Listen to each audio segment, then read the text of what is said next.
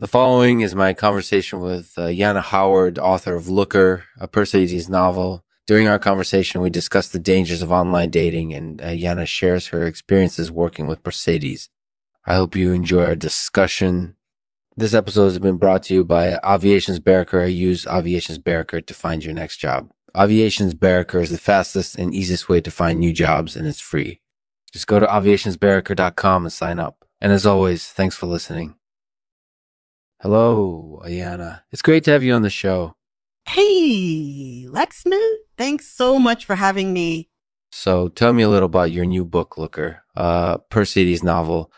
Sure. I wrote the book about a year ago, and it's about uh, someone who can see the future. The novel follows the story of two people who fall in love online and the complications that ensue.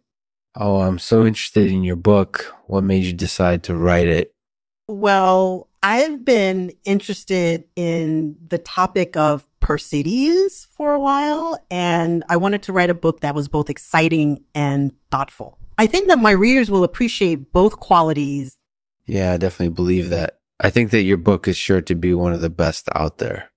Thank you. I hope you enjoy it. I absolutely will. So tell me about your experience working with Perseities. How did that influence your writing process? Working with Perseities really helped me to understand the risks associated with associated with looking for love online. It also helped me to stay grounded in reality. In some ways, it was like having a second set of eyes watching my story. That's really interesting. I'm sure that many readers will appreciate that kind of honesty in your book.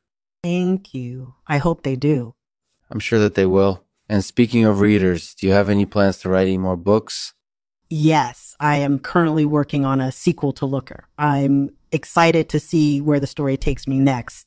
That sounds awesome. I can't wait to read it. Thank you again for joining us today, Ayanna. It was great to chat with you.